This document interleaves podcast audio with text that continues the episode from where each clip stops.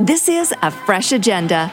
Conversations to connect your productivity and creativity and generate your deepest work. Here's your host, Cristina Mendonsa. I'm Cristina Mendonsa. Welcome to this tiny spot in the podcast universe. Glad to have you here for a while. Today I'm chatting with Colette Carlson. She is a human behavior expert her articles on connection and stress management, sales, and leadership have been featured in Success, Business Management Daily, and Working Mother magazines. She's also speaking at an upcoming women's conference, which I get to MC, and I'll detail that at the end of the podcast. She is a global speaker to large companies and a delight. I'm going to chat with her today about staying focused in times of change, adversity, and uncertainty. Now, we've got all that swirling around this year. But knowing what Colette knows about human behavior, having studied it for so long, she has some great strategies and she's a lot of fun too. But first, I want to chat about a couple of things on my mind as we enter the holiday season. I know the state of resilience in the country is being tested as the pandemic enters the holiday season. Our, our surge capacity is really being tested as uh, what was first seen as a short term issue. Remember that uh, three weeks to flatten the curve? Yeah. Now we know it's long term and it's probably going to be uh, well, it's going to stretch probably well into next year. That's what a lot of us are thinking. There's going to be a lot going on, and my hope is that you're caring for your mental health as well as your physical health and finding strategies to adapt. I've been trying to carve out like an hour in the afternoon and evening where I'm not connected to any device. I write longhand. Sometimes I have a topic in mind. Sometimes I just let my mind wander. I've been thinking a lot about decisions lately. There's a massive migration of people physically moving from one area to another. And this is all fueled by the pandemic. Mentally, they're moving. Some have had to move on to other jobs. Relationships are changing. Attitudes are tra- changing. There's kind of this psychic shift, this spiritual shift, new routines, new coping strategies being developed. Sometimes it's just the realization that you have a big decision to make, and maybe you're waiting until after the pandemic to make it. Well, I'm reading a great book on how to decide. It's by a woman named Annie Duke, and she's been researching this for quite a while. The book is called How to Decide, and she presents some excellent research on decision making, including these six steps for better decision making. Identify the reasonable set of outcomes. You can do this by building what she calls a decision tree. It's a lot better than a pros and cons list. Identify your preference by looking at potential payoffs. Estimate the likelihood of each outcome unfolding. Assess the likelihood of outcomes you like and dislike. Repeat steps one through four for other options under consideration, and then compare the outcomes to one another. Now, the other part of the book I found really interesting and valuable, and something I passed on to my own daughters, was the advice to make quick decisions under two criteria Will it matter in a year? And will the option repeat itself a lot? Like, you know, what do I have for dinner or what should I watch on Netflix? Those are options that repeat themselves a lot. Making quick decisions based on those two criteria will it matter in a year and will the option repeat itself? Gives you needed decision making muscle. It's going to give you feedback about yourself that will help when it's time to make the bigger decisions. Uh, one decision a lot of HR directors has to have to make: uh, what kind of employee training to trust which is why I want to tell you about a company I do a lot of work with. It's called mycecourse.com. We work with a team of attorneys and insurance professionals and award winning broadcast personalities and filmmakers to produce education that is both informative and interesting. So, sexual harassment training, responsible beverage service, COVID certifications. We did a training on human trafficking that's great for people who run hotels or hospitality. It is education that is relevant and compliant and entertaining, if I may dare say so myself. Tell your HR director about mycecourse.com. All right, here's my conversation with Colette Carlson. Well, Colette, how are you this morning? Well, thank you for asking. Thrilled to be here, Cristina. Great, great. So, what is on your mind lately? I know that you have been uh, have been speaking for many years now, but with the pandemic and, and things are a little bit differently. I know that you're doing uh, doing things more virtually now. But what topics are really uh, in demand, or what, what do people want to know at this time? Well, my focus is really about the power of connection as it applies to leadership, sales, and stress. And so I find that people are reaching out to me for one of two reasons. They're looking for ways to stay virtually connected to people that they work with and still show up and be there for them or they're looking for ways to help their teams uh, become more resilient and stress less given all the uncertainty. Right. You know, I just look at our, our office space here at the uh, the radio station, and I mean the halls are empty. There are a few of us here working, uh, but we're all kind of trying to connect through email and keep up with each other. There is a, a loss of a sense of esprit de corps when you're not seeing each other every day. How do we try to keep connected to people that we work with in a way that's professional, but also um, helps everyone further their goals at work? First of all, you have to make the effort.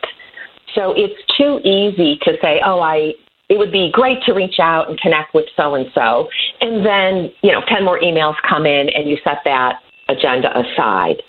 So I think that the offices or the teams that have been most successful at staying connected they they make play dates, right? I mean, it's the same thing as whether you make an exercise date with yourself, a date with your partner, uh, or a date with somebody that you work with. And by date, I simply mean setting aside time to be present with one another.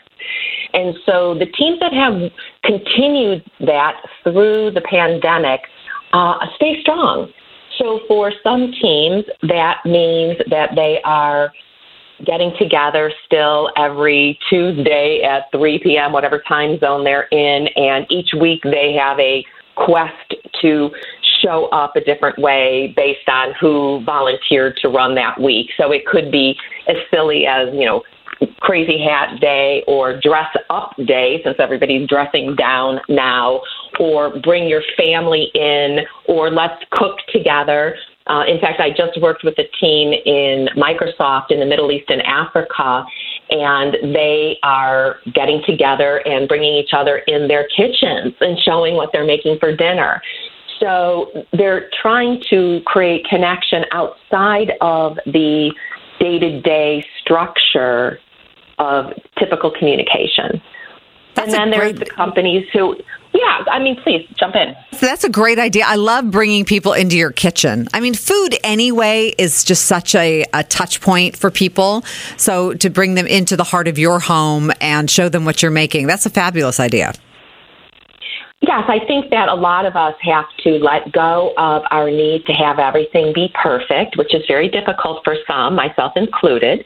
It's you know I, I joke that I'm a perfectionist in recovery, but recovery is still a long way out in the future. Um, and and really allow people to show up in your home without you worrying so much about your backdrop. And I mean, there's times right when you need to have a professional backdrop because mm-hmm. you may be on an interview or you're meeting with a client, uh, but not being as concerned about what that looks like when you're with the people you work with and are closest to. And we're, we're becoming the teams that are working through this are actually becoming closer and more authentic and more transparent. Do you remember, Cristina, a few years back when the BBC uh, interview took place? The professor was in his home in North Korea, and his daughter uh, sashayed into the room with joy. And all of a sudden, here came the baby in the walker, and then you saw what turned out to be the mother flying in. It looked like she'd just been going to the bathroom and yes. pulling them out. And, and it went viral, and we howled, and it made, you know, world news. And he was so, I mean, the father was literally shoving his daughter's face uh, out of the camera. well, what because the pandemic has, in my opinion, fast forwarded us technology wise five years. Like we just fast forwarded five years. We have all become much more compassionate and forgiving and accepting of the cat walking across the keyboard. It's almost like invite your pet in or your child in uh, and welcome them to this this world that you live in. And so, in some respects, you know, when when people are willing to let others see them and not be concerned that they live in a small house or that their office is the corner of a dining room table. Um, that's when real connection can happen. But it requires commitment and time. Right. Right.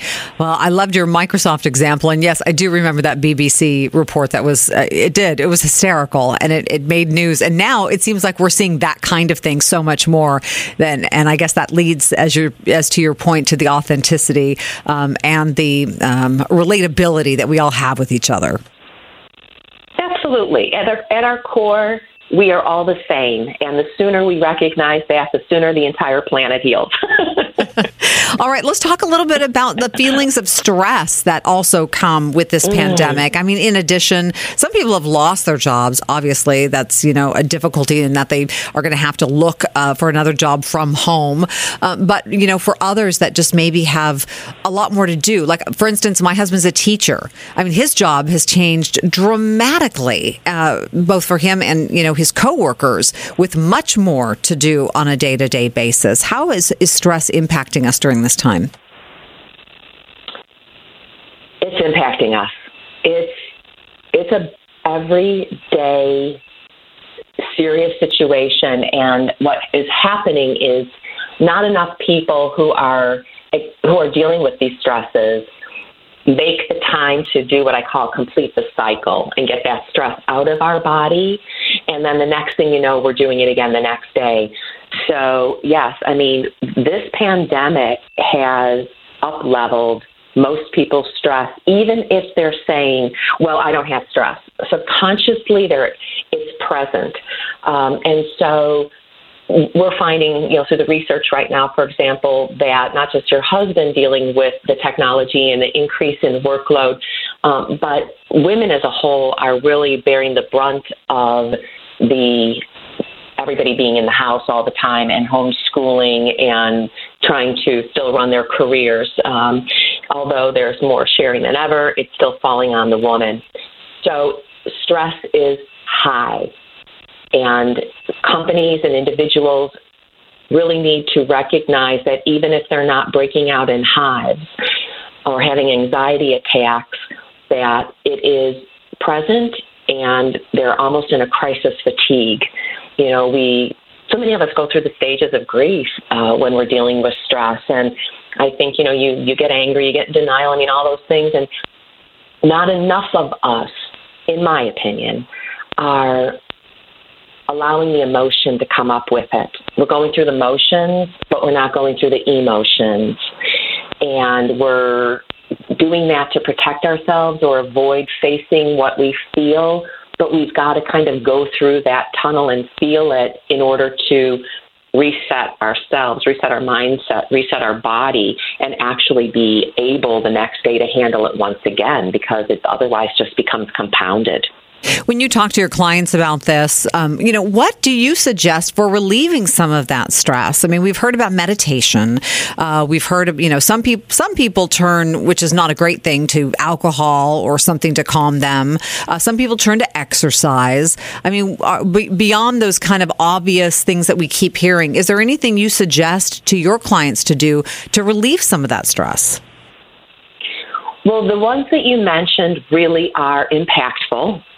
So I will tell you straight up, I am a person who only loves completing exercise. Okay, I I don't I, when I'm out actually moving or walking or whatever. I'm not saying I'm having a bad time, uh-huh. but I'm not somebody who goes, "Oh, let's go exercise today." Right? It is something I force myself to do because I know what it does for my body.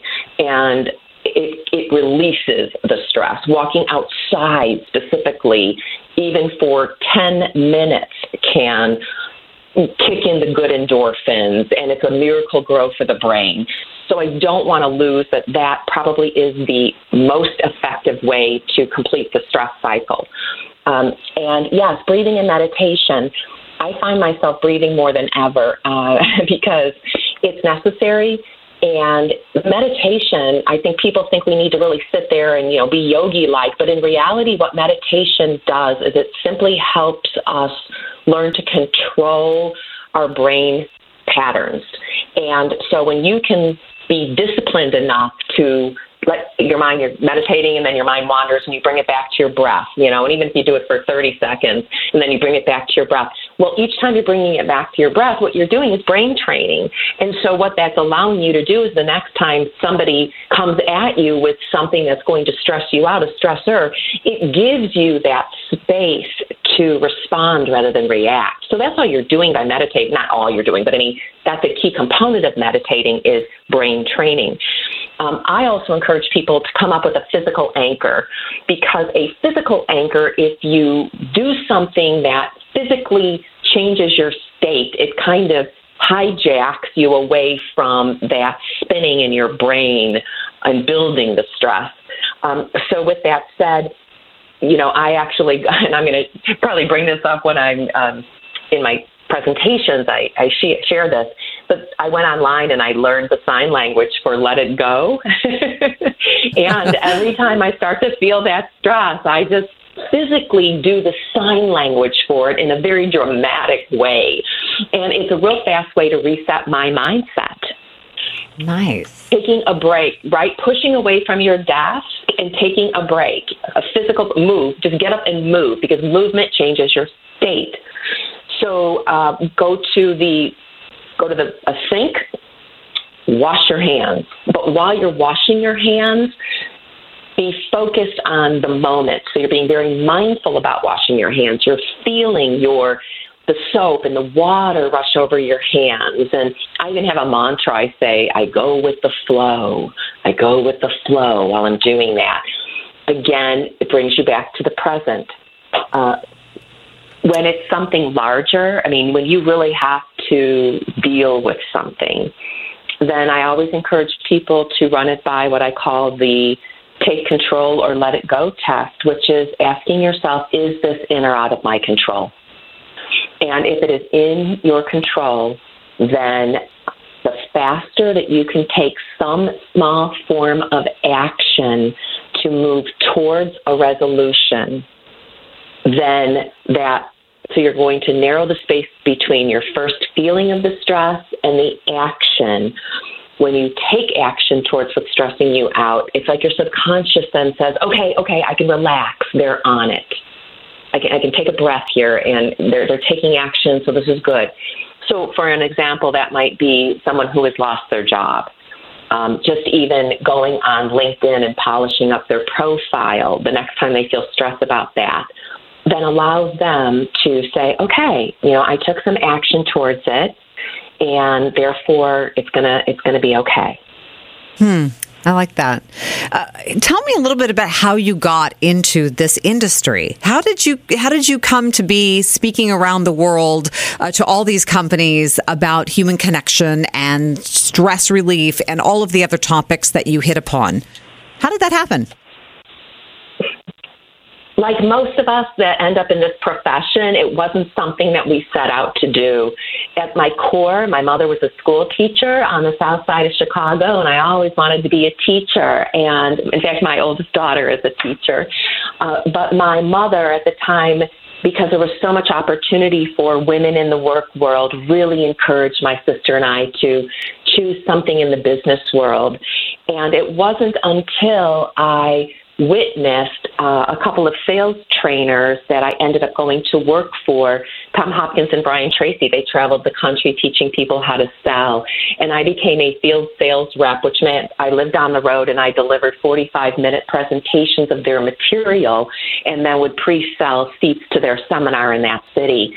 That I recognized how much I loved standing up and teaching. And I'm, so I said, okay, I'm just going to teach adults.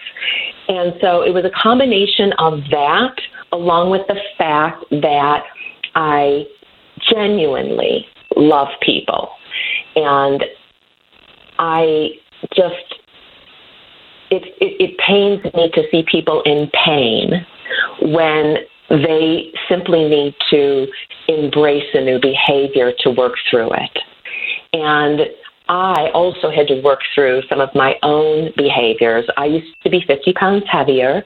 Uh, I was a compulsive overeater starting in late high school through my 20s, like through my mid 20s, um, as a way of pushing down and avoiding anything that feel uncomfortable. So in other words, I did not do vulnerability. And I had to learn how to go through all those emotions and grow through my fears. And as I did that, I realized how facing our fears is so much easier than avoiding them. And yet, that's what we, what most of us have a tendency to do. Mm-hmm. So one, I think like anything, when you realize how wonderful something is, I'm just the type of person who wants to share it with the world. And so I started in that personal development field, specifically teaching sales and personal development. And then I ended up, you know, having a couple of children and being married. And I realized um, the stress that came from trying to do it all and do it all well. And that's when I really started to get into working with uh, specifically women at that time, helping them create boundaries and learn how to manage their lives more effectively. And as I went out and did it for women, they, they kept coming back and saying, but we want you to speak to our males as well. And so I continued to learn and grow in the industry to bring the whole stress equation into it and ended up where I'm at today. That's great. I mean, to find something that you, uh, you know, that love to do that fills you with purpose. That's you know what all of us, of course, want to do. Let's talk a little bit about the um, the event, the upcoming uh, Folsom Women's Conference. Uh, you're going to be doing a presentation. What what exactly will be the topic, and what do you hope to uh, communicate to to women? Absolutely. Well, it's the, the topic is stress less, connect more. and my goal is that at the when the women walk out of the door, uh, we have laughed hard together. Uh, number one. Number two, I'm going to give them some real practical tools to deal with what's on their plate. And third, I am going to, my goal is that they leave there recognizing how much they do rather than what is undone. Ah. Yes, so important. I mean, w- women in general. I read something recently, an article that said a lot of women in the workforce are are leaving or like putting their careers on hold during the pandemic because they're so overloaded with uh, things that they have to do at home with the with the online learning and just trying to manage, you know, the increased activity within the home. Absolutely. We, we stress the most when we feel out of control, when there's uncertainty in the air. Well, hello, right? I mean, this is, we are all walking around with question marks over our head. When might we go back to work? When might my children go back to school? My, how, how involved can I get in this project if I am also required to be present here in my house and do X, Y, Z with the family? So it is overwhelming and there's no clear answers. And so that's when it's toughest, when there's no end date. And this is where that fatigue and stress continues. And yes, women are stepping out because unfortunately we feel the burden of responsibility. And sometimes that burden is our own. I mean, there's there's a lot of women who carry a lot of guilt around with them for not being able to be the perfect stay-at-home mother or the perfect career woman or the perfect partner. Um, and you know, we can't do it all.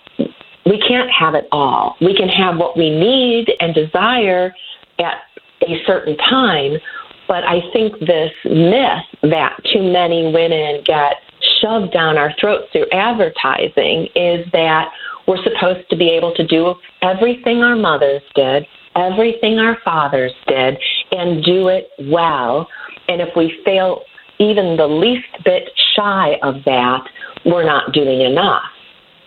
And I love and adore men. And if a man does anything beyond what his father did, the world applauds. Yes, yeah, it's true. I mean, I, as you're saying that, I'm thinking of um, my own husband who does quite a bit. But you're right. When I think of my own father or his father, uh, it was a very different time. In fact, I had a, a chance to talk to uh, an author, Ada Calhoun, who wrote a book about Generation X women. You know, growing up with the Enjoli perfume commercials, telling women they could do it all, and and how tiring, how tired many of us are. Yeah. And I mean, here comes the holidays, right? So again, who's going to carry the burden? And and I mean, sometimes, sometimes it's a burden of the holidays. Mm-hmm. Who's gonna Who's gonna get the gifts? Who's gonna decorate the house? Who's gonna do all these things? So this is why one of the things that I really talk a lot about with anybody, male or female, is managing our expectations because whose expectation is it? Is it yours? Is it society's? Is it your mother's? Is it your father? I mean, to have your house have to look a certain way because it's the holiday. Mm-hmm. Mm-hmm. Um, you know, so a lot of our stress and anxiety we are putting on ourselves based on some image of who we think we should be. Right. Right. Or what, you know, what kind of what kind of home we want to keep up or during the holidays for the kids because we, we, don't want the kids' lives to change so much because their lives have already changed so much. You know, I'm curious about the concept of resiliency and what this pandemic is mm-hmm. doing in terms of helping all of us become more resilient. Is that is that a topic that you've looked into or, or topic you have thoughts on? Yes, uh, it is. And here's something that I found very interesting, and I hope I will articulate it accurately. There was a recent study done and looked at who right now through the pandemic is the most resilient. And the individuals through the study anticipated that the results would show that the people who had the least amount of effect, COVID pandemic effect in their lives would be most resilient. In other words, they had the least amount to deal with. Mm-hmm based on the pandemic. And the research showed the exact opposite. The individuals, and this was a worldwide study, the individuals who had the most um, hands on personal people in their lives that either had COVID in their family or had to deal with people that had COVID. In other words, people who truly were experiencing the pandemic not just hearing about or getting laid off or, you know, the results right. of the pandemic. Those individuals were the ones with the highest resilience. Hmm. That so is interesting. What it, isn't it? And so I think what it really it, it it it aligns with what we already know to be true, and that is we grow the most through our pain. Most of us do not change or get stronger when life is rolling along how we like it to roll. It's when we have a challenge in front of us and we, instead of, we find the strength to go through it and come out the other side and then build on the fact that we did survive this and we're still here to tell the story. That's where resilience comes from. So now, keep in mind that means that you're also starting out with strong mental health. Um, so, I never want people who struggle, for example, with mental illness to expect themselves to just be resilient because maybe be, maybe their body chemistry isn't set up that way. Mm-hmm. Right. However, if you if you right, so I, I, don't. That's why I'm not somebody who likes to just say, "Oh, if you do these things, you can, you know, get through anything." Yeah, suck it up, yeah, Buttercup. Yeah. No, yeah, exactly. Some yeah, people don't right? have the don't have the the tools, the tools to be able to do that. But I, I think it interesting that the what yeah. the study showed. Uh, so, final question for you, and I ask all of my guests this: um, when you are feeling like your creative energy is a little drained, uh, maybe you have a creative project that you need to be working on. What is uh, something that you do to recharge your batteries? Something that helps you kind of reset so that you can create to your highest potential. I put on my shoes and listen to a book on tape that has nothing to do with business, and I walk. And, and I'm fortunate that I live in San Diego, coastal, and so I end up walking the beach. That is a great answer. I love that. I love that. I know what kind what kind of stuff do you like if you're not going to read something on professional development or anything to do with business, what's your what's your genre? What do you like? Oh, I I'm all over the board. I'll take a a great biography or even a mystery. Uh, but I, I love books that allow me to peek into other people's worlds. Mm. And so, for example, right now, I am quite interested in the book Educated. It mm. is about a woman who grows up in a very uh, religious family, and her dad's a prepper, and she walks away from that world. But listening to how she grew up and what she's exposed to and the information, and she's not even allowed to go to school uh, as a child. So it's just fascinating to me because, again, the more that we learn about people who are not like ourselves, the more we realize that we're all the same and the more we realize why we need to be open to others. Well, I so look forward to your presentation at the Folsom Women's Conference.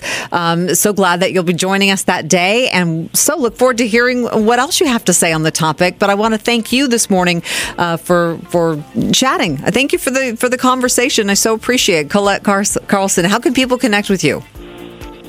uh, ColetteCarlson.com, one L, two T. So C O L E T T E C A R L S O N dot com. Okay. Have a great next walk on the beach. Thank you. Thank you, Cristina. Enjoy your day. I hope you enjoyed my conversation with Colette Carlson. She is one of the featured speakers at an upcoming virtual event that I'm emceeing. It's the Folsom Women's Conference which is, yes, being organized by Folsom, but is also being done in partnership with chambers of commerce around the country to bring women together from many different cities. It's November 19th. The keynote this year is a woman by the name of Evy Poumpouras. She's a former Secret Service agent, now broadcaster, and author of a book called Bulletproof. So again, the topic and the, the theme of resiliency will be a, a big theme that day. I'm hosting and running the Q&A with Evy, so I hope you'll consider checking out the conference because who doesn't need professional development, inspiration, or just hanging out with women from other parts of the country? You can check it all out in the comment section of this podcast or just go to folsomwomensconference.com folsomwomensconference.com. And I want to thank you so much for being here today. Uh, I really I have been enjoying any of the feedback that I get from these podcasts. I love doing them. Uh, these, this is a passion project for me, and I just look for interesting people that I think have something to add to our lives, and I try to bring that to you. So I appreciate any comments uh, you want to make, or if you want to rate my podcast on uh, Apple Podcasts, that'd be fantastic, or on the SoundCloud app as well. I really would appreciate it. So thank you so much for being here for another edition of A Fresh Agenda. I'm Cristina Mendonsa. Let's stay connected. Conversations to connect your productivity and creativity. This is A Fresh Agenda.